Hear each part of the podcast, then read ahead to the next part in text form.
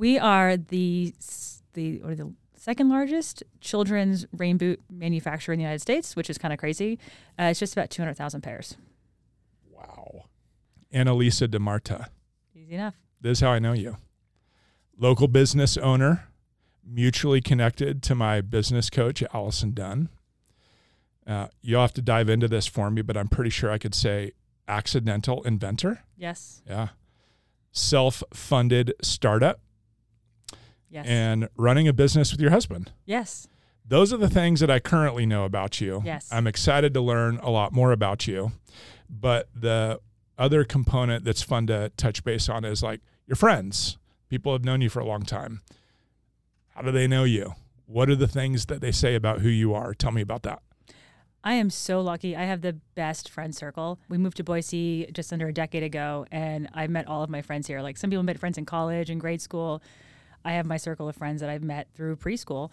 And um, I asked them this question because you gave me the questions in advance so I could better prepare.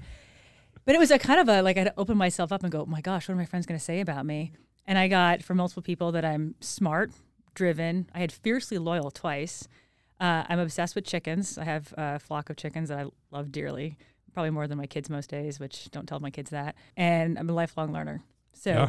I thought that was real. Everyone should ask their friends what would they say about them. It was a really like nice exercise. Yeah. There is a similar exercise that I go through with people who are trying to figure out who they want to be in business. And there's Yeah. a couple books and resources that I point to, but one of them goes to the exercise of that. And it's also interesting to get perspective on people that knew you in high school, people that knew you as a young adult, people that know you today, and both like friends, family, and past coworkers or, you know, people you did school with. And there, it, what's really interesting is when you start seeing similarities between all of them. You're like, oh, that is who I am. That would be Yeah. a really good exercise. I Yeah. think I didn't like the person that I was in high school or college. That's okay though.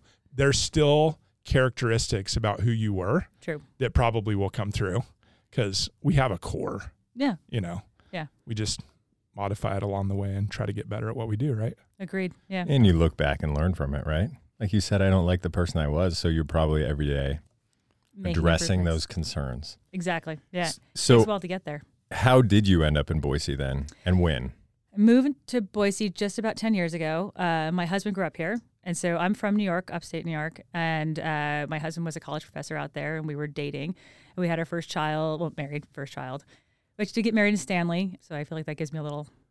Little credentialing, but it was after our first kid, it became really apparent that like upstate New York was not the place we wanted to raise our family, and so Ken kept trying to convince me to like move to Idaho, and I was like, I mean, the first time I flew out here like 20 years ago, I remember like the map on the airplane, and I was like, "Oh my gosh, we're not going to Iowa. We're going to Idaho." I was like, I didn't, it like whiplashed my head. So, um, so I didn't know what I was going to get myself into. We'd come and visited, but I didn't know what it was like to live here, and it's been amazing. So it's been the best place for my family and our business and just our our relationship. So yeah, New York. We've had a couple clients that have been from East Coast who have not enjoyed how nice Boise is. Yes, it is a pro. I remember. Well, I moved here. I was uh, so my third child. I call him my anchor baby. Uh, so he's my fifth generation Idaho, and the other, the rest of us are all New Yorkers. But uh, when I moved to, I was like visibly pregnant, like six, seven months pregnant. Went to Winco, and the cashier was super nice, and it was like, "Hey, what are you doing later on today?" I was like, "This man is trying to kidnap me. There is no reason this person should be ask- asking this many questions about my day and where I live and what I'm doing." And I was like, got in the car, and I was just like, "I, I can like this place is terrifying." And he was like, "Do you think that maybe it was just like saying hi and like being nice?"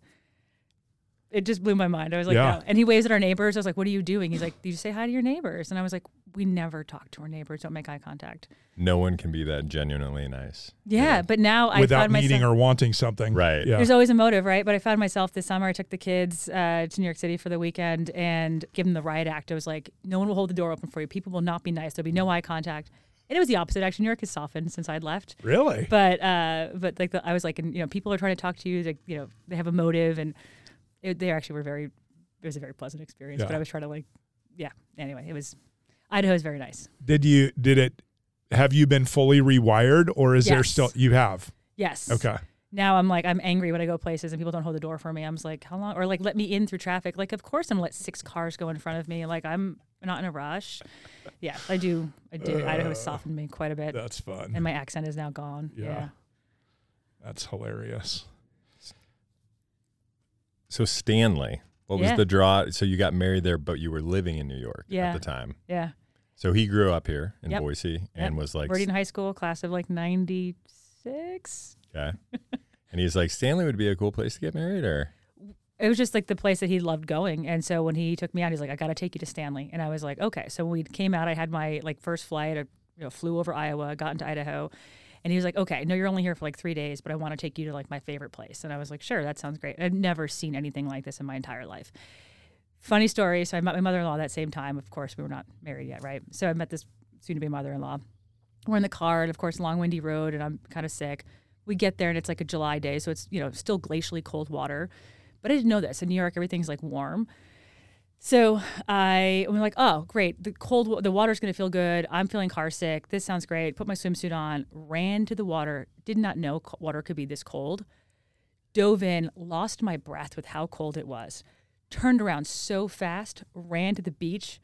I'm just looking in, like my other law was like waving her hands, and my husband's like looking at me. I was like, what? My swimsuit top had fallen down. Crowded beach.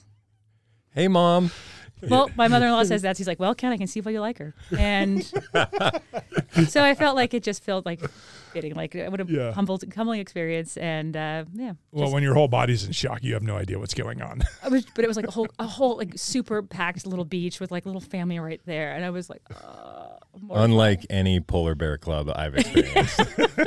so, uh, but yeah, it was just a, a great spot, and we've just always loved it, and so it felt fitting, and had a huge wedding up there unexpectedly. They invited sixty, had like 150 people show up, and it was not expected, and snowed in August, and yeah, but it's just a Sounds place we like love to- Stanley. yeah, it's a place we love going up to. Did you say your husband's from here? Yep. So he moved away when? Uh, when did he pro- uh after undergrad? So he got a job. My husband was in debate, and someone offered him a job. Funny story. He gets off the airplane, and um, this job only paid like six thousand dollars a year. It was like a super part time like debate support role, and um, he gets off the plane, and, and the guy's like tells him later on, like years later, he's like, by the way, you were the wrong Ken Johnson. I thought I'd hired somebody else, but it's some dude who just flew across the country, and you're only getting paid six thousand dollars a year. I'm like, well, he's gonna work. So good. Yeah. So his his career worked out really well going through academics and uh, yeah. And when he came, when he wanted to come back, did he have employment in place? No, so we had our business at the time. Yeah. So we he was a college professor and he kind of the golden handcuff situation made really good money, a lot of flexibility, but ultimately was just burned out from being in academia. So we had had this little side business that was growing and um, it was just like okay well then let's here's the deal like we had this little family worst case scenario we lose everything but we're young enough we'll start over so it's like let's grow this thing have it offset our salaries and we did that over two years and then moved So tell me about the company. What is it? yeah so, If if nobody's ever heard of your business, I will say this. Let me let me intro it this way. Your company, I became aware of probably probably about six years ago, Okay. somewhere in that range, and and you were downtown at that time, Mhm. right? Yep. And I drove by this place that had a cool little logo and it said Lone Cone, and I'm always very attracted, kind of my past previous corporate world. Anytime I see an interesting name or like a cool logo, I'm like, I got to know who that is. So I did a little bit of research and found out who you were before we had ever Yeah. even talked, and um, actually reached out a couple times to try to connect with somebody, and like nobody returned messages. like And it wasn't to you; they weren't messages to you. But um, I just remember going, "Wow, that's really cool. This is this is a neat company." So tell us about the company. What is it? Yeah. Those are that's a way back when because we I think had three three employees then and like that little tiny place across from Trader Joe's. Yeah. So what we do today is um, so I we have two companies, uh, Lone Cone and Ridgeline Insights. And Ridgeline Insights is our primary business. We do Amazon channel management for a lot of outdoor industry brands. So we manage everything from like demand planning and supply chain to obviously content, advertising, but the whole Amazon experience, soup to nuts. Um, it's something that we fell into um, accidentally and just realized that our team has this great expertise in in the marketplace. And so leverage that. And then kind of born in this agency business was Lone Cone. And that was, um, it's an outdoor apparel and accessory brand for kids. We do direct to consumer. Um, yeah, and we're like the best selling kids remote on Amazon for the last four years. And and what part of your business did you have before you moved here? So we actually just had like a the, the agency, which we didn't formalize the name. We called it Lone Cone, and then at some point the brand was taking off, and we had to like, okay, we need to redefine the agency business. Uh, so we gave that Ridgeline Insights, but we had the, the agency first. Yeah. And so when you landed here in Boise, your goal was to basically like double down on this thing and make it into something. Yeah. Well, it was it was already working. Like it was already making more than our regular jobs. But then it got to that point where like we had to hire our first person to Okay. like start taking stuff off our plates. And that Yeah. was a little that's always a nerve wracking. Employee number one is like baby number one, right? It's a whole Right. paradigm shift. What was the role? Who who were you hiring? Gosh, I look back at our hiring decisions, and th- this person still works for us, which is amazing. It's kind of like you seem nice, will you work for me? Like you just don't know what you need. You're like, I just need someone to do something, and um, so this person helped out with everything from like, I mean, everything, just like back end Amazon management to buying to, and then over time, uh, her role is specialized into supply chain. Yeah, Yeah. she's like our master supply chain person. Okay, before we get into the details of your company and kind of its dynamics that you're currently managing, how does somebody engage you? Like, when do I come to you for help? How do I hear about you? Like, explain that process to me. This is the million dollar question that we've been talking about internally. We've always just on word of mouth. This is the first year that we're like, you know, maybe we should shake the trees a little bit and see what comes up. So typically people find us through outdoor industry reps. Uh, we work mostly with uh, outdoor brands like uh, Big Agnes, Salomon Running Shoes, Darn Tough Socks. Um, and so it's usually through referrals.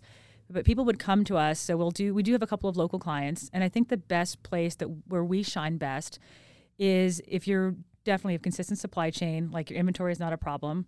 You want you understand the Amazon marketplace complexities, um, and that you understand that Amazon is an important piece to your overall e-commerce strategy. I think people sometimes come to us too early in that conversation, and I think they get a little bit sticker shock. And we're like, well, if you're going to seriously grow the revenues, you have to be able to support that with you know inventory and investments. You have to have funding, but you also need to take us seriously and trust us. And I think sometimes new business owners just don't have that. They're doing everything, right? I mean, I've been there.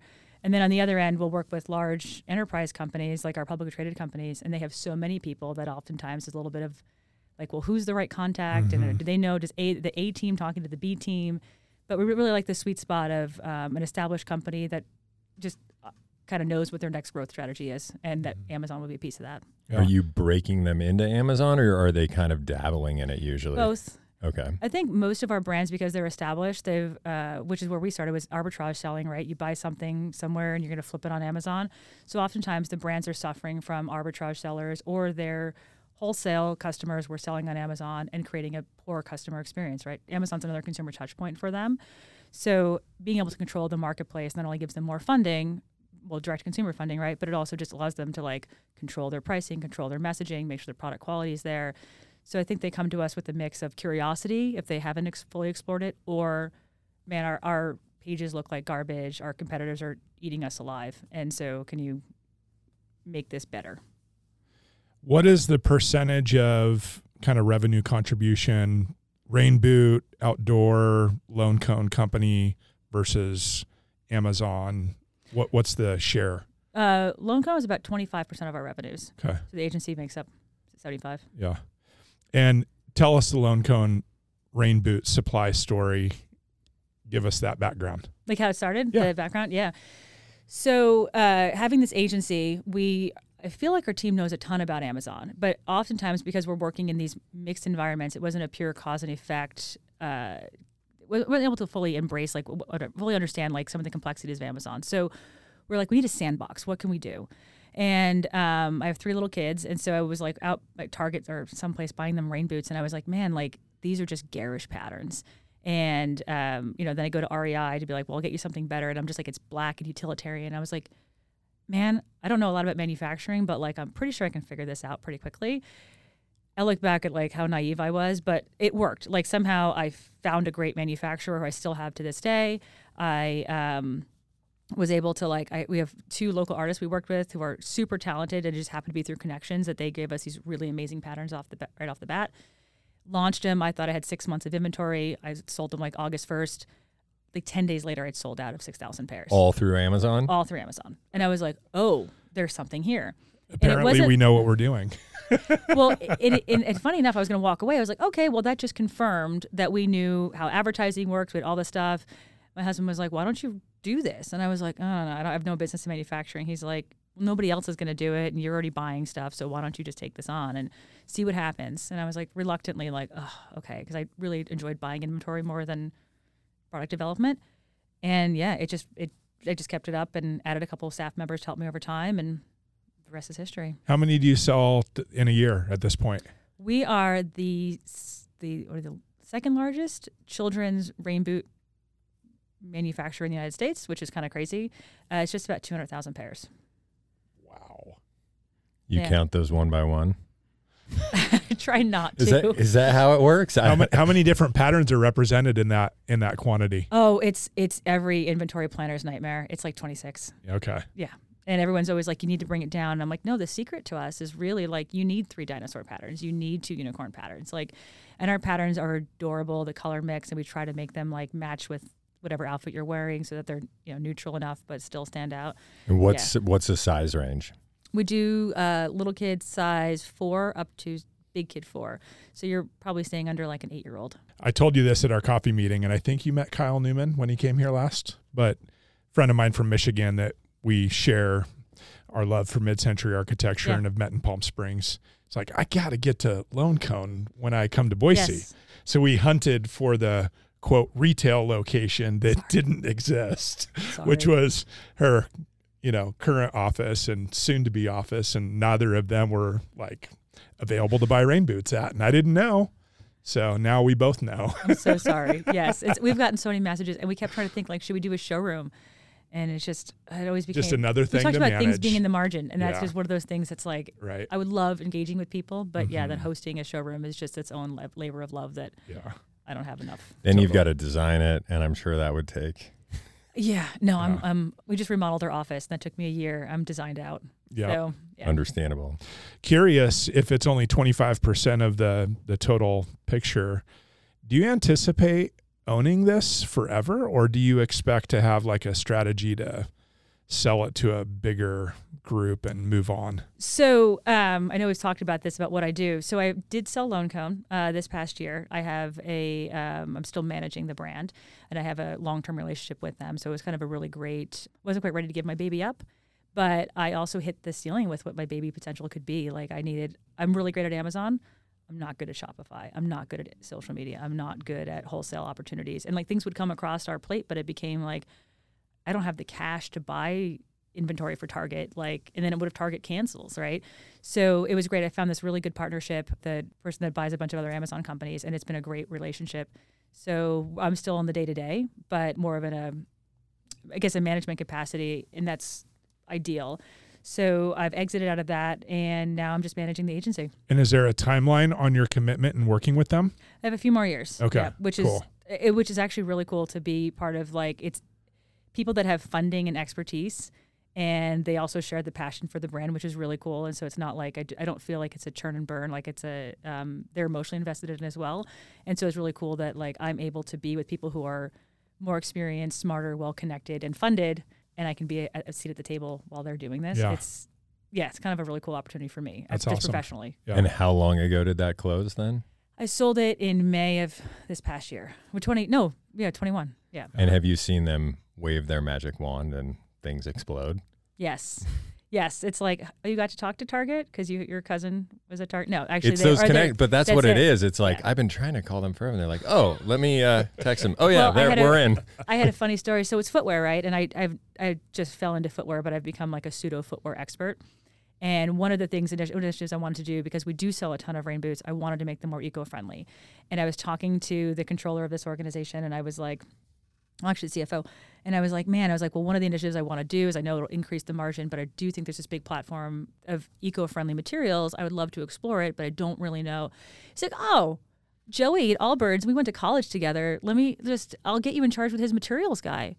Two days later, I'm talking to this guy who has this amazing background in sustainable materials and rubber and like set me down this whole path of like, that's the connection that I don't have. Mm-hmm. And that was a really cool opportunity for me to just like have that conversation. A year's worth of process cut down into like 60 years, like days. three years. Yeah. Of, yeah. Yeah. Totally. But um, but totally. And they're the nice is they're like super nice, humble folks. So it's it feels yeah, it's an easy place to work with. Your husband was very instrumental in you agreeing to take this rain boot company somewhere. Did he have opinions about you letting it go? He was one who championed it. He was like, because I really had a I had a three to five year plan.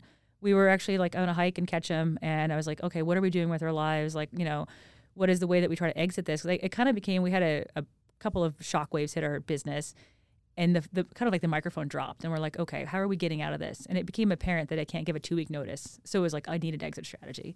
And I was like, okay, I'm to grow a Lone Cone. I'm to give it this certain dollar amount, and then I'm to exit and Ken engaged with this company. We get a ton of solicitations, and he's like, "And I talked to this group, and like, they're different. Talk to them." And I bl- blew him off for like three months, and finally Ken's like, "Just just take a thirty minute call." And I loved him like instantly. I feel like I w- read a stat about selling your business, and like the fifth piece of selling your business, aside from all your financials and everything else, was like the ability to trust the partner. And I think we had a great connection. And I was like, okay, this is the person who is going to do good things and will do right by us. And so it's yeah. He- So your husband was pretty instrumental in you getting in Yes. and out. any good idea, uh, any good idea is is because of my husband. I give him a lot of credit. Um, I think I'm just he calls me the closer, so Yeah. I'm the I'm the person who'll come and I'll wrap everything up, but I'm not good at the original. I give that credit to my wife too. She's an amazing idea person that gives us some stuff to go test out in the marketplace. Yeah. It's a good one to be. For yeah, I'm on the other end. Yeah. Yeah. So you let your baby go. This was the first business you started then? This well, so the agency we started, and then Lone Cone spun out of the Off agency. So I still I still have our agency, which was great. So like I now have financial security. I'm able to still do my day to day. I don't have to let anybody go. This was kind of a really good, like the best of both worlds. Of like, cool, you're done, and I can be continue to be self funded, and now I can fund my agency and hire some higher caliber folks, some different technologies. Big exhale. Total big exhale. And I hate to say it, but like supply chain this year, that I was just like, man, bullet dodged. That would have really. I mean, it's Mhm. it's tough because we're helping this company navigate this end of things, and they can see a path out of it, and so can we. I mean, everyone everyone can see the path out, but it was still like I don't have to. Like that would hit really close to Feel home. the financial Yep. load of it. Yep. Yeah. Yep. It's exactly it. That that would have I would have been looking at the year end of financials a heck of a lot differently. Post selling, how have you been able to invest more of your time and resources into the Amazon channel partner side? Not as much as I'd hoped. I'm trying to figure this out. So Ken, my husband, we don't work well together. We are like two cats in a bag. Like, so this has always been his baby, and I sat over here with my baby, and you know we'd have collaborative meetings. But um, so now I was like, shoot, I'm going to be like too close to him. So I've been trying to carve out a spot. And when you and I talked, I was like, man, I'm I'm really trying to figure out what it is that I want to do. Like, do I want to write a book? What do I want to market? And I was like, I love the agency. I love our clients. I love the people that I work with. So I'm trying to find a home there more permanently before I just kind of dabbled. Now I'm like, what am I, what's my daily Mhm. responsibility? And I think um, I'm I'm working towards a couple of things. Yeah.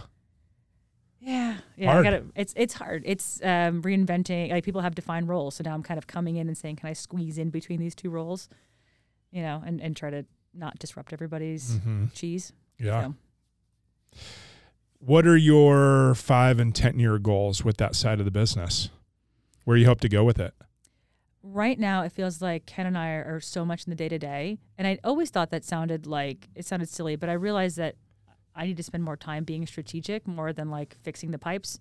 And I think getting some people under us, I'll have some clarity. So uh, we're out, I think we're out of like 60% of the day to day, but there's still 40% where I'm like checking on like, did we ever like follow up with this client? Whatever happened here? Can I review this pitch? You know, it's stuff like that that I, I want to have some, and I've got great staff, but I think people just need more managerial, I don't want to say oversight, but they need someone to kind of bounce ideas off, be more in the day to day. And I think if, after I get those, the right people in those roles, I think it's just a matter of managing it strategically because it's, it is fun. Like it's not a place that I, I'm not looking at the exit right away. Yeah. And I don't know what that exit would even look like because it's like, this is, doesn't feel like a labor of love. Right. It feels, it feels like a labor of love, not a, Yep. not, not work. hmm How many people are in the company? We have 27, 27. And how many can you put a number to the amount of clients that you're servicing at any given point in time? We have about 32, 34. and all, all of them different capacities, right? Yep. Some are much more high touch, like we a full time person's on them, and then some are, you know, we spend, you know, an hour a week. Yeah. Is staff in the Boise area or some remote? I have three remote people. The rest are all here. That's fun. What working remotely? All the things that she's doing. It's it's a good it's good and it's something as we're trying to hire now. This is the balance that I think everyone's probably talking about. This how do you do hybrid work, and how do you do do we continue bringing on more remote staff? And I love when people are in the office. We opened our new office up last week, and it's just relationship building. It's those small conversations. It's walking over to someone and saying like, "Hey, did you talk to so and so?" It's like otherwise I'm not going to call them up on Slack or send them a you know it's it's so much better. So I'm really struggling with this. I want to open up talent pool and find other place, other people elsewhere. but you can't get them around the water cooler. But that's it. Yeah. And I don't want to really want to fly you in because then it's a Right. weird like I'm flying you in for a weekend and I don't. I don't know. And I'm not Mhm. opposed to it. I just right now my heart is like I really would like to find Boise people. What do you think about the Boise labor pool right now? I think it depends on what you're hiring for, but it feels like the whole world feels like it's on fire. Yeah. Um, I have a handful of open roles, and I just I'm getting all different types of applicants. That I've- a graphic design role, and I had a school teacher apply, which I was like looking through the resume of like, do, do you have? But I was also like, I guess I wouldn't want to be a teacher right now. Um, that's a that's a really hard job. So I was like, I'm, I love nurses applying. I think it's it's a it's a it's a grab bag of you have highly talented people, people that are out of state that want to come here. I think you have just it's it's a mess, and I'm trying to swim through it, and I just would like to have some talented folks. And you're beyond the point where it's like, you look nice. Come work for me, number three. dude. I, I- You're I- like well, there is number part of me thirty, number. like, I want I, I I thank God I have an HR person because that is exactly how I'd hire. I'd be like, you know what, we we have, we have a good rapport. You seem responsible. You sh- drove here today. You're sober. Like check, check, check. I mean, look, we uh, Outside Magazine has given us like the top 50 best places to work for two years in a row. So I feel like our team is great. We're doing something right. Um, so I think you could add a couple of crazies to the mix, and they'll sort itself out. You might move up the list, Exactly. especially yeah, they, they want the crazies. exactly. Yeah. Uh, yeah. So I, I'll take any advice if anyone, um, if anyone listening now is looking for a position, please Yeah. find me on LinkedIn. Yeah, exactly. Hard to navigate some of those things. Yeah. Yeah, But everyone's feeling it, so at least I feel like I'm not alone. totally. So yeah, but Yeah. I'm I'm grateful for the people that we have. Like that's the nice thing is I look around and I'm like we've cost living adjustments. We've been really into work life balance. Like we've did over the summer no meetings on Friday or no no work on Fridays. Now we've no meetings on Fridays. Just we do have unlimited PTO, but you know it's always like a mixed bag, right? Because it's you could take the time off predicated upon the fact of you getting your work done. Mhm. And it's like, well, what is my work done? So by us being like, you have no commitments on Friday, like that enables you to like wrap up your work day and, and go. There's Right. not more meetings for meeting's sake. And Yeah, so I feel like we try to, so I feel like people do definitely appreciate that. And we hear that quite often. So especially hoping- here. Not especially- come to be expected, but yeah. people take off early on Friday. Yeah. And I, I do too. I mean, the skiing hill's not going to ski itself. Right. So Forty-five minutes away. You got to go get it. Yes, Yeah. yes. Uh, And my bogus pass evidence abused. I'm surprised that like they haven't called me up to be like, lady, you can't come back today. It's too many times. It's a nonprofit. They're That's good. what I'm thinking. exactly. I actually didn't know that about you. You're a skier. Yes, not a good one. So if Yeah. you see me, don't don't like be like, oh, yeah. Is there a day or a rhythm that you have when you go, or you just chase the snow? What do you do? I so I learned to ski three years ago. So being an old person learning how to ski, it's not muscle memory. So I do just love a good groomed run, like Yeah. a good first track. Yeah. That just Fresh corduroy. oh man, Shred the corduroy. think I know. I know. And I was talking to my girlfriend about this of like, how do I, I was like, how do we start learning how to ski like in the trees? And she's like, we should learn this. She- She's also learning. She's like, okay, maybe we'll get some lessons. And I was like, all right. But um, yeah, it's, I'm in between. So it's like I can ski really well on a groom run. I get off piste and I'm like, I'm going to die back here. I don't belong here. The 14 year olds are like laughing me like, lady, are you okay? And I'm like, yeah, I'm good. and your husband probably grew up skiing, I assume, Yes. being here. Yeah. So So he's like, go, go learn and let me know when we can ski together. Actually, it was really nice uh, when our kids were learning. He hadn't skied in like 25 years, so he was like, "I am totally good going down Coach's Corner with you guys." Cool.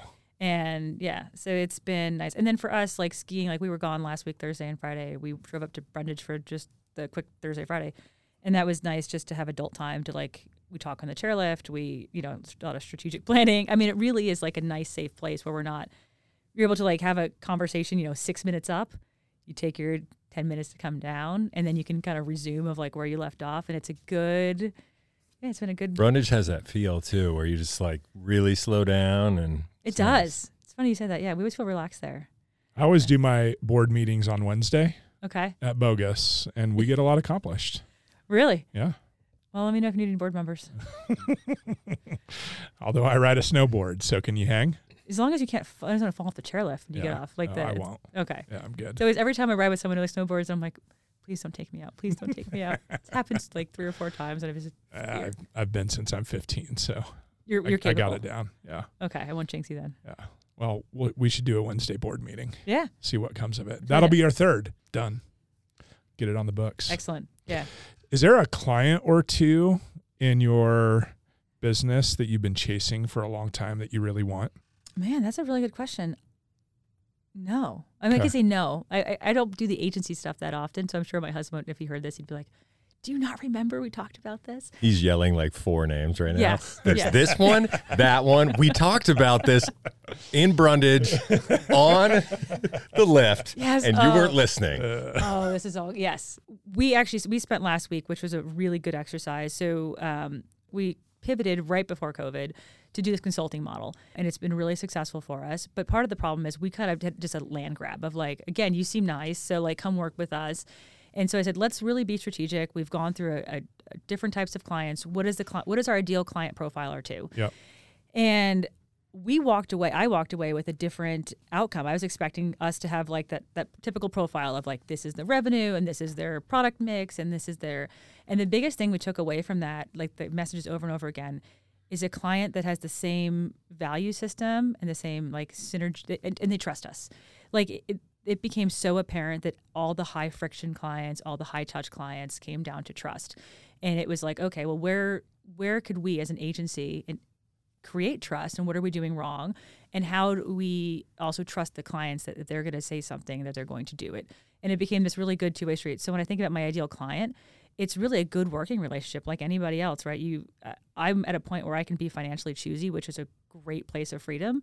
So i don't want to take up a you know a turd client because we need the money. It's like i don't want to have my team be you know expected to work on a saturday or you know deal with somebody's disrespect or someone's laziness um, which you know those all those things happen. On the other hand it's like if they have a great relationship and it's like this is the timeline in which we're doing stuff and this is and they trust that hey we're say make this advertising investment right? Because it's advertising always feels like i'm just wasting money. But you got to spend this much money and this is what we'll get uh, you know it's nothing is guaranteed but trust us it's a way healthy relationship so in terms of no i just want a good partner that i think allows us to do what we do best but then also communicates really well with us on what they're doing outside of Amazon so that we have a good partnership and get the most for their product line. Right. It's pretty cool to get to that phase of your business where you can start to be a little bit more selective with who you bring on as clients. So much better. Yeah. It God, it takes years to get there, doesn't Yeah. it? But you got to kiss a lot of frogs. Well, and yeah, not worrying about like, oh, I want to be able to say, oh, we work with this big name and this big name. You just want to work with people that you mix well with. We have, I mean, for, I always kind of make us, I feel like we're like the Chicago Bears. Like, I think the Bears maybe are doing good this year. Maybe it's a bad example, but like, I always feel like we're the bad news Bears. Like, we show up with this like under 30 person agency in Boise, Idaho. Might as well be like in, in Iowa. Like, no one cares. And then everyone's like these big Seattle firms of 200, 300 people. And it's always super cool when our brands come from these like big agencies and we're like, hey, we love working with you guys because we just know you deliver. You put out a great product. You're easy to work with. Um, and so that's something when I think about scaling and like how do I bring on people, it, we have a highly high touch, high relationship business, and so it, there's not a lot of makes me operations guy. There's not a lot of standardization. There's not a lot of scalability because it is such Yeah. such a custom experience. But we do work with some really big name clients, and I'm super proud that our little tiny agency lands these big fish because it's our relationship and Yeah. what we're putting out there. What's an example of one of the biggest wins like that that you'd say? Yeah, like, so- is it people coming from a bigger agency? Or? Yeah. Um, so we work with Salomon Running Shoes. Um, we've worked with Arcteryx. Um, Deuter is the largest backpack producer. Deuter- So Deuter and Osprey run neck and neck. So we have Deuter. Darn Tough Socks are huge. Big Agnes makes tents, Nemo equipment. Like these are um, long-standing brands that have come and gone, and they're always like, "Man, you put out a really good product." But so much that behind those brands are the people, and we've just made really good relationships with the people that are operating with them. So when they, you know, everyone moves companies, and so it's like, "Hey, I you know started over at this new footwear company." We've told them how much you've done great for Salomon Like, would love it. Like, could you do it for us? And that's, I don't know, that's really cool too. So Yeah. and we've, it's yeah, we've. I think it's all relationships. I said five and 10 year plans for the company. Do you anticipate you'll be doing this in 10 years? I don't even know what I did 10 years ago. Yeah. No, I mean, I think about, I, so my oldest is 10, which now is really weird. But you, yeah, you've got big kiddos too. And I was like, wow, 10 years ago, I had my first child and I was trying to dabble in like, do I want to be a stay at home mom? I, ha- I just had, I have my MBA. So I was like, well, it feels like I'm wasting this degree. I was doing part time payroll just to keep my head like in numbers. Uh, that was only 10 years ago. So I have no idea what I'm doing 10 years from now. And that feels like a lifetime ago. Okay, so we'll say it this way still going to be doing this in five years. I don't know if I would be doing it in five years. Okay. I I love the work that we do right now, but we've always pivoted. So I don't know exactly what the work looks like in that time period. Yeah. And at some point, yeah, like I I have this very niche skill set. So I wonder like at some point as Amazon goes away, I'm like, what the heck do I know? What's left? Right. I don't know. That is a really interesting question. I mean, I could have cleaved to eBay. Like my life would have been way different. Yeah. So yeah, I don't know what I want to be doing in five years. I've been trying to figure this out too. Of like, what's the thing I most want to do? And I think as a mom, I think a lot of women struggle with. And I don't know if your wife feels the same way. Of just like I always have one foot in parenting and one foot in running a business, and it's always feels opposite. So like when my kids are there, I'm thinking about business. When I'm at Mhm. work, I'm thinking about my kids. And I thought for a brief moment of time, I was just gonna like be a stay at home mom. I was like, you know what, I can like do like the bare minimum at work, and I'll be home with the kids. Did that for like a month, and I was like, you know what, I really learned with my kids, and it sounds bad, but it's really quality over quantity. Yeah. Like I'm lucky enough; I have a great babysitter who is my right hand man, and she like my ki- I come home, my kids are settled and like they're squared away and their stuff's done, and I get to pick them up and like their their best versions of themselves that day, Yeah. as opposed to like the crying kid coming off the school bus who's like Right. hangry. Yeah. And the, so I've the roommate. yeah, yes. It's exactly how to describe my entire household. So I don't know. I feel like I'm I'm I go back and forth with like doing nothing, but then I can't sit still. Like COVID taught me I can't sit still. Yeah. So yeah. When you sold the company, that was a huge home run, right?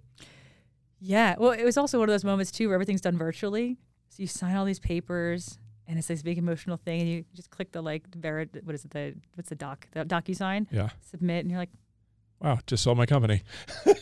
Okay. now what? Uh, yeah, it was like one of those moments where I was like, wow, that Yeah. was it. I That's to- like most big projects or deals, though, right? Where you're like, I'm done. So Now what? where's my party? Like, Yeah. where's the?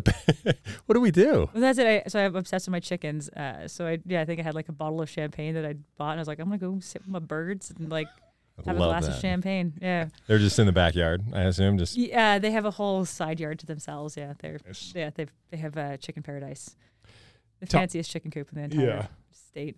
That's funny. Talk to us about biggest mistakes that you've made so far.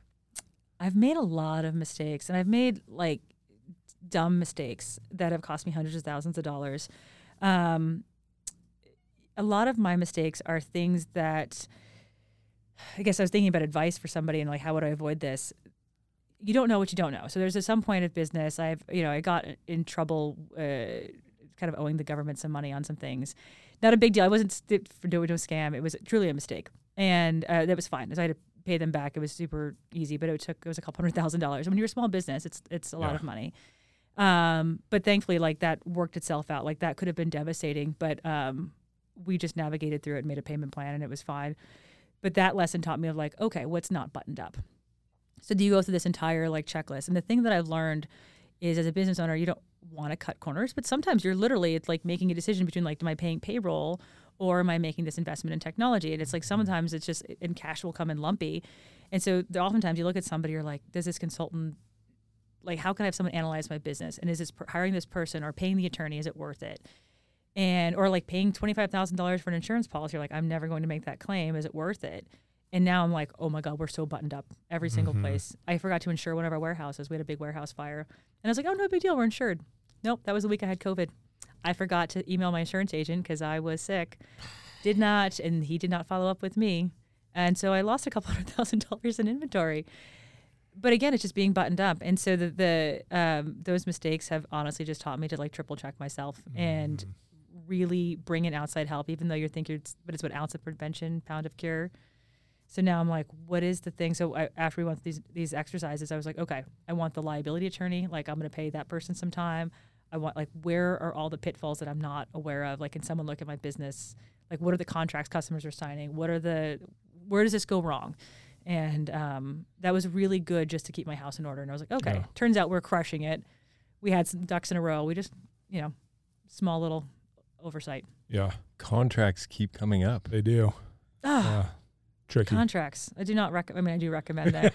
but we used to do business on a Don't handshake. contracts. That's it. Just handshake deals. Like you seem nice. I mean, Yeah. that was that was really how we started a lot of stuff. Yeah. Um, but yeah, Definitely stuff you can do when you're young. When That's older it. you get in business, I mean, it's more money, more problems Yeah. is the thing I'm always thinking through. It's like when you're young, yeah, you- there's no, there's nothing to lose. yeah. And you get a little bit bigger, like, oh, yeah, it turns out that really hurt. I think I heard you say somewhere else too that trusting your gut, your intuition. Yes. So you've had a couple of those where you didn't do that. Oh, for sure. I think, well, you know, I think selling this business has been an eye opening experience because this group on the other side, just really accomplished professionals. Like you look at their LinkedIn and you're like, man, what am I doing with my life? Like, it, it, it- people like work at these like major organizations or like, you know, we're really influential in certain campaigns. And you're like, wow, you know, and the nice thing is like I get in this room and we talk about like weekly sales and strategy and wh- what's going on and it's been validating that I'm like, turns out I'm not the dumbest person in the room. Like, it's great that w- I'm bringing up points to them that, like, oh, we didn't think that, and vice versa. And it's been a really healthy conversation. But it's taken me a long time to really, I think when you're self employed, there's no validation outside of external validation, and it, people are still going to do business with you. So when you're in a corporate setting, I think you're immediately like, you know, sink or swim, and, uh, you know, you can rise or not, right? So I, I've learned a lot that I, I spent a lot of time second guessing myself and making the right decisions. And especially as a female, I think I just have this like insecurity that always lives with inside of me of like, am I doing the right thing? And um, yeah, so I just I've just really kind of learned to like and just embrace that. You know, I've been through a few things. I might not have the right answer, but I'm just going to trust my instinct. Yeah. It took years to get here. Mm-hmm. You've come a long way. Yeah, which is good. good. It's good to have growth. You have to Yeah. stop every now and then and look back and be like, okay, yeah. And that was we had consultants when we first started out that were really good for I mean it was almost like going to a personal trainer where like I would leave there going this is all the stuff that I know how to do. It's like I know how to do a squat, right? But having somebody else hold you accountable and having Yeah. giving your yourself that day, which it seems so hard as a business owner, like we'd spend an entire day in a room planning and strategizing and thinking through stuff.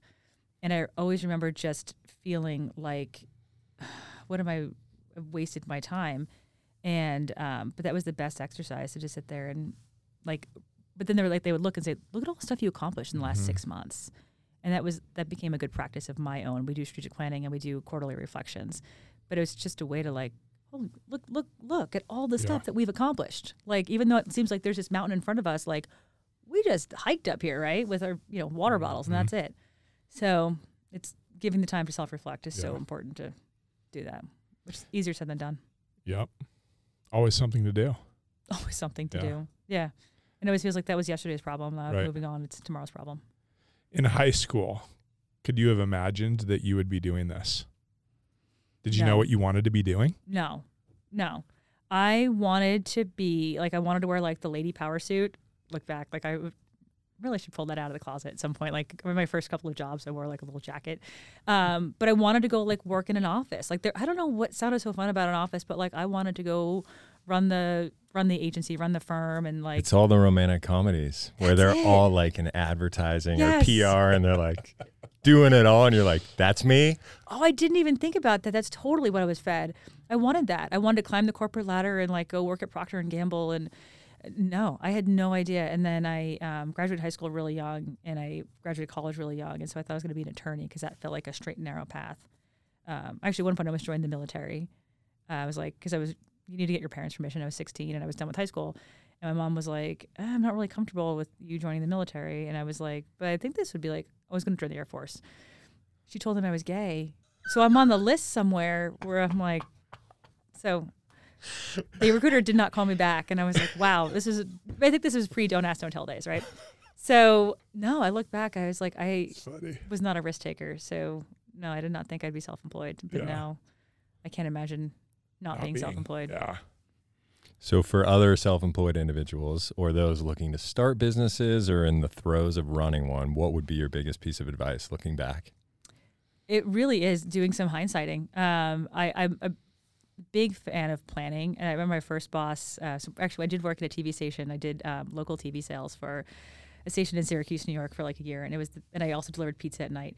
But it was my first boss. Was like every day you're gonna write your list of what you have to do tomorrow. Like at the end of the day, what is all the things you have to do? But she's like also look at it like in big picture chunks too. So what is the stuff you need to accomplish? And every day, write cross off your stuff and start a new page the next day and it was such a good exercise. And so i do that. But then i also my, my with my strategic planning there's certain milestones and kpis i'm trying to hit. But i do a really good job of like i'll finish my notebook and we like you know first the quarter is an easy time to do reflection. But like i just go back to my to-do list too of like what did i what ball did i drop what got missed? But it's like a really good time to like look back. And i think people don't is i think everyone thinks about taking that risk but like you know no one like Evel Knievel didn't jump the gorge like overnight like he took some small steps mm-hmm. and sometimes I don't think we realize that like you accomplish a lot in a year or, or a short period of time, right? Or just think about savings, right? I can't save hundred thousand dollars tomorrow as a business owner, but like I could probably do it over two years with just some strategic moving money around and making better decisions. But it's like every little bit helps. So I think really having that plan, but then acknowledging your wins and losses and reflecting, I think are, is so crucial to seeing what progress you're making to motivate you Yeah. or have you make different decisions. Your business and the story of your businesses is a book. What chapter are you currently in and what's it called? Uh, have you seen Raising Arizona? Yes. salad days. So I feel like life is so good and my kids are like super healthy, like they're healthy, fun, happy kids. They're all under 10. So like we're in this cool spot where like going to ski with them is a is actually now a blast. Like there's no longer like pizza pieing. And and I enjoy like playing games with them. Like now there's like strategy and like people are like smack talking each other and like you know, I I love my husband dearly. Like we he's my best friend and like the guy who makes me the craziest, but like we have a great marriage and I'm so fortunate my business has never been in a healthier position. Like I love what we do. I love the team that I have. I am so lucky that I live in this city. Like I I don't want to advertise that Boise's so great, but uh but I really like this has been such a good foundation. Like I I when I talk to my family back east, I sometimes feel sad about their day to day. I'm like, you don't have a trail behind your house and you don't have to get to go ride your bike on the greenbelt to go get beers on a Saturday. Like there's just really cool stuff here. So I feel like my life is like I I couldn't imagine it getting any richer. Like this is a great spot. Yeah. Well, kudos for you for being aware of it in the moment too, because a Thank lot you. of people don't until they look back and say, "Man, it was much better back then." Yeah. People say that. Well, I remember like people like enjoy when your kid is two. I did not enjoy any of that. But I'm also like looking at my 10 year old and my little guy's seven. But I was like, oh my God, you guys are, I mean, hopefully you're out of my house in 10 years. But like it's like like sand going through my fingers right Yeah. now that I'm like, I don't even know if I'm cool anymore to them. But like, I'm losing that. My Yeah, so- oldest is 18. He's graduating this year. yeah. Talking about where he's going to go, who he's going to move in with. Oh, My six, my 16 year old just got her license yesterday. oh gosh. Yeah. She took the car out for the first time by herself. Yeah, at 10 years old wasn't wasn't that long ago. I have 10 and 8 year old boys, but when they turn 10 and you're like on the second half of them going off to school or whatever they're going to do, 10's like a big number yeah. for a parent. I feel Yeah. like I was, whoa.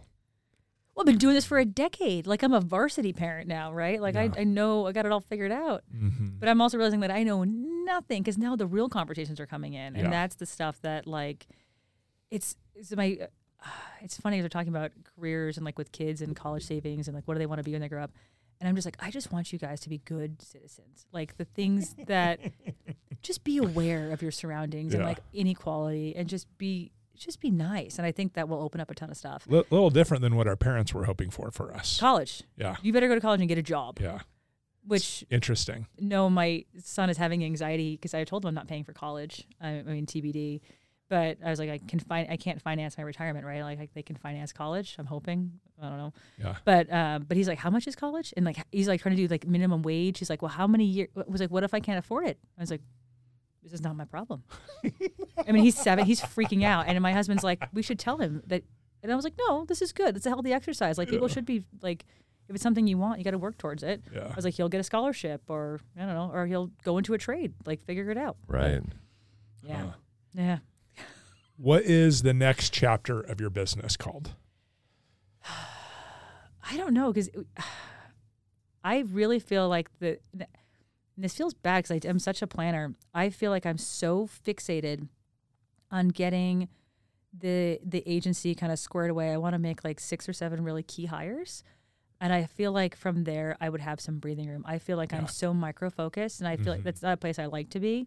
But I feel like then from there I can start seeing bigger picture, like where do we fit into the market? Like I, Right. I have a general sense of this now, but I think with the right people, it's like, do I have somebody who's great with business development? Do I have somebody who's great with client retention and management? Do I have, like, is everybody happy? Like all those like things that keep me up at night. Yeah. I think from there I'll have clarity as to like what does that look like for Ken and I in terms of daily Right. operations. Because those players will play a pretty major role in Exactly. what that next chapter will look like. Exactly. Yeah, that's fair. I know, but it feels short sighted. So it's something. But the Well, nice so- thing is, yeah, but sometimes that happens.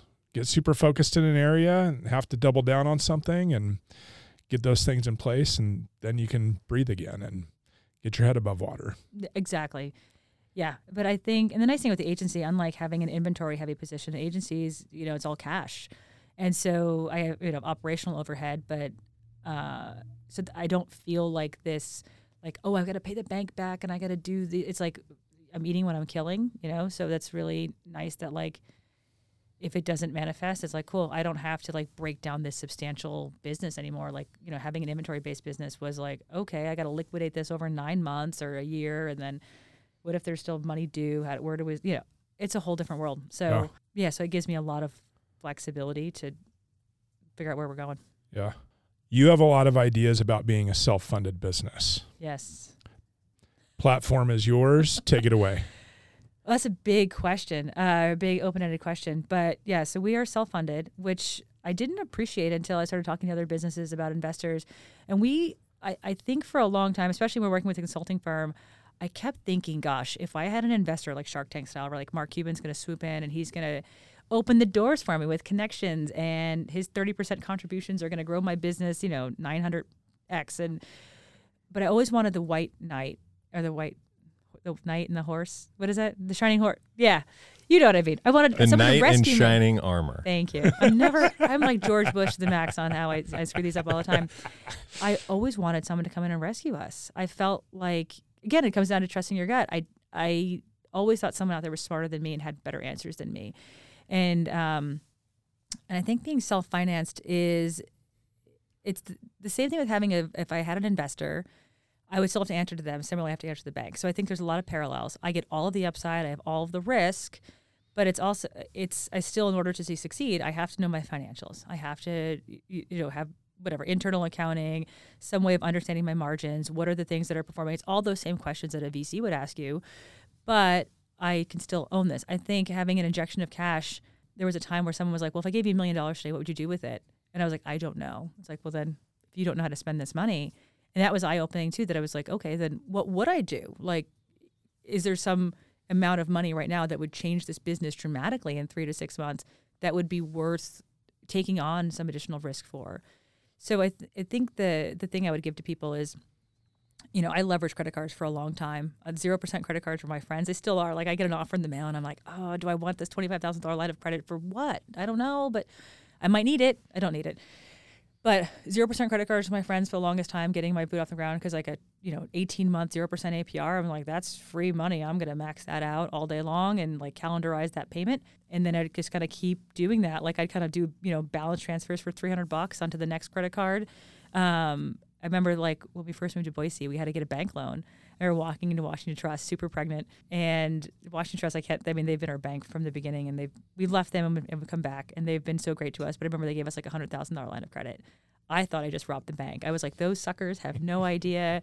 Like, I mean, meanwhile, there was like this little baby amount of money that I really I needed, but it was. Um, but they really helped. They really helped us like have better financials. Like we went in there with an Excel spreadsheet with like notes in the margin. Like no thank God the bank like kind of saw that we were doing stuff and you know understood a little bit about e-commerce. But uh, we've since improved our game and like there was a moment where like we had to do it alternative lending because like the bank was like you we went from like little baby relationship banking to like big boy banking, and in big boy banking they're like no you need audited financials and like you need to have like a real game plan a real game plan and like you need to be grown up and we are like wait wait wait what because we we need this money like now because like just the inventory is not turning. And uh, we had a good alternative lending, and that was crazy. And I learned a lot through that process too. And so it was just like uh, really learning how to manage your own. It's like managing a house, right? You got to save a little bit for a rainy day. You've got to, but these are all principles that like money's coming in, money's coming out. And Ken and I were doing our own finances, which we had no business doing our own finances. Like, yeah. So um, it worked out. But I think for anybody looking to start a business, you can absolutely do this yourself. Just I would make the investment into a CPA early, yeah. or I would do, or I have some financial discipline, like running a household, like a QuickBooks or something. Because now it's like I look at it, I'm like, oh yeah, we couldn't re- duplicate, uh, replicate any financials without taking like 30 days because it was so much work. But now I can have them on demand, right? So it's yep. just, yeah. So long-winded answer. No, that I part of the hope is obviously as we get other people listening to the podcast, hopefully that inspires them, right? Because not everybody needs to find investors or outside revenue sources. And if somebody's done it before them and they didn't know it was possible, like hopefully they can be inspired by you and want to connect and learn more. Totally. And I think the the best part about being self-financed and we have met with every single bank in this valley and, and other areas because you're going around looking for the best deal, what's the best rate, and we've we switched banks at one point, and, and that was okay, but it was really like I didn't realize what relationship banking meant, and I think having a banker who's bright and is on your side and is rooting for you mm-hmm. is so important to growing the business. And um, I'd actually say my bankers are my friends now, which is kind of I mean, you're business friends, right? Yeah. Um, but we did ski together. But it's it's nice because they can give you guidance or they can make those connections for you, and it's the same thing I think a VC would do for you. So I think if you're starting out and you're looking at a bank, start early. Just get that start networking. Just get somebody that in there. They're not as intimidating, and they're people that want that are they want you to succeed. Yeah. And now that you're in a position with maybe a little more time, maybe not. Yeah. And we talk about what are you going to be doing in five or ten years. Do you think there is another business you will start? Yes. Yes. Are you already exploring something? No, I just. Uh, we were just talking about this today with one of my employees. I was like, all right, I have, I just have a couple of ideas like kicking around in my head, but I think it's kind of like I don't know if you guys run, but like if you run like a marathon, right? You're like you sign up for it, you do all this training, and then you finish it. You're like, good, I'm done. I'm never doing that again. And then what happens? Like six months later, you're like, okay, someone talked me into signing up for another one. That's where I'm at right now. I'm in that post marathon, yep. like, uh, I just want to eat ice cream on the couch. My wife ran the Chicago Marathon, and we went Whoa. and just got the like deep dish pizza after. Yes. And I was the guy that went from like the art museum and like waved to her every little bit, and she got done. It's the same thing as Robie Creek. Like yes. if you ride the bus up to Robie Creek to meet someone, it's not the same. There's no bus this year too, which I, I just signed up for Robie, and um, I, I was like, how I was like, how am I getting home? So if anybody knows uh, I'm getting home, that'd be good. I think I probably it's incentivized me to finish, but like, yeah. Uh, Just run back. It. It's, it's downhill, right? uh, exactly. It's a good way to put it. It's all downhill that way. Yeah. So I don't know. I, I am, there's something rattling around in there, but I just feel like I need to decompress a little bit and kind of like what's, what's in the water in front of me. I have the Lone Cone relationship that I'm still navigating. This agency has a ton of potential. I just need to figure out some staffing and systems, operational pieces. And then I think from there, my, my headspace will be clear. So if, yeah, you have the appetite and the know-how, and you'll probably approach it differently. All the all your own advice you can give to yourself. Oh, I'll probably take none of my own advice. Right, I'll do all the wrong things. Yeah, I don't know. Yeah, when when TJ and I were met, I was like, I'm trying to figure this out. I was like, do I write a book? Do I? What, what's the next? What would be fun? Um, I'm also at that place too where um, I thought about a business of doing like adult internships because I was like, so building this, doing this office remodel. I actually went to my contractor and I was like, would you guys like maybe hire me part time to like, do, he was like, no. it's fine, okay. But I was like, I kind of wanted to learn like a little bit about like how do, how do you evaluate this? What do you look at? Like, what are the things that are Yeah. good and bad? Like, show me the details. Like Something completely different. I'll sweep the floors. And Yeah. he's like, no. He's like, just no. He's like, you know all this stuff. And I was like, but I'm, uh, I, I want to learn. And I thought about like, let me go work with an electrician for a little while so I can like learn how to do Yeah. my own home wiring. And he's like, there's YouTube videos. I was like, Just be careful if you're hanging around with her. She's got big fangs and she needs to sink her teeth into something. that's it. I feel that way. I feel like I'm like, but I want to try something, try something else. But um, I don't know. I'm I'm kind of just keeping the options open and trying to like get my balance. We're excited to see what happens. Yeah. Thank you. Low expectations. Given given all the things you've gone through, done, have left to do, would you say you're at a place where you're pretty happy? I'm so happy. Um, and I think without going through the pitfalls, right, you don't appreciate what you have. And I am, I'm really happy. Like I can't believe this is the life that I get to live. Like I'm home every. My husband and I are both home every night with our kids at like five o'clock. We have dinner as a family. We, you know, we love to ski, so we're always up at the ski hill. We're always have a bunch of like little trips planned, and like tons of. We were talking summer about the kids love backpacking, which is surprising. Being an East Coaster, I um, remember the first time my husband took me camping. I was like, "So is there like mini golf around, or like what do you What do we do all day? what do we do?" Yeah. Um, he was like, "No." I was like, "Is there flush toilets?" He's like, "No." I was like, "Shoot, okay, all right." So being these kids are, I actually like backpacking. So we're trying to plan like what are some things now that the kids are bigger and capable. And so I'm so happy at this point in my life that like I have some independence with my family and I can see their personalities bloom. The business is stable. I love like my friendships. Like I'm Christmas party every year. We have like 100 people show up to the house. I know COVID, but everyone's like, you know, doing their vaccinated thing. Um, and that's like I look around, I'm, I'm like, wow, I'm so fortunate this many people like us enough to like keep showing up. And we make people sing songs and stuff too, so it's not like an easy party. Yeah. Um, yeah, I'm I'm really happy. Like that's cool. Yeah. Thank you. I feel really fortunate to say that. Yeah, for sure. Not everybody's story, and definitely not everybody's story in our current environment and climate. I know.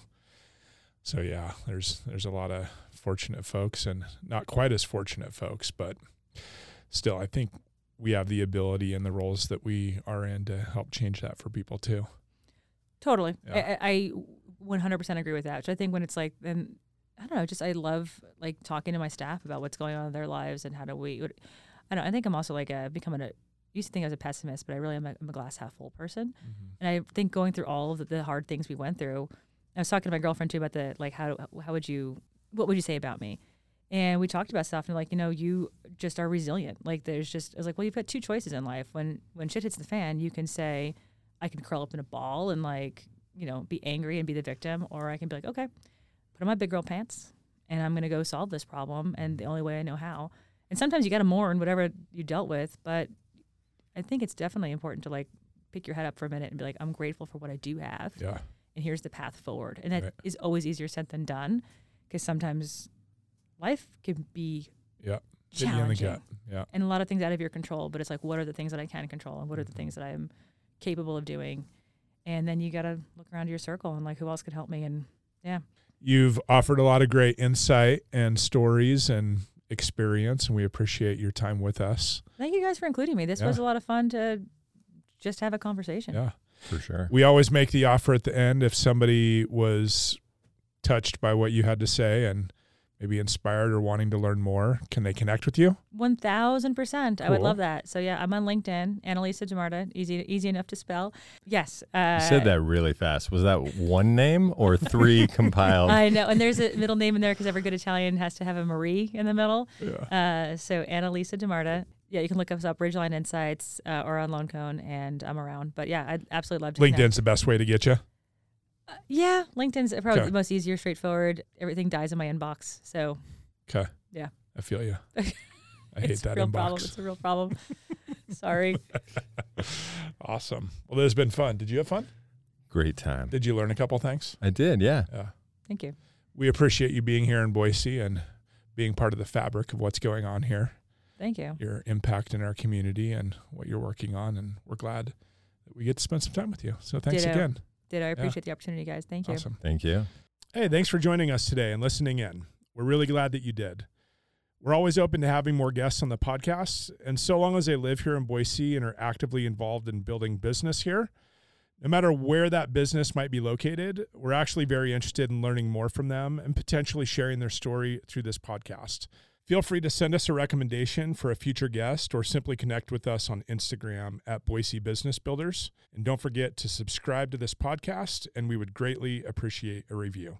Thanks again.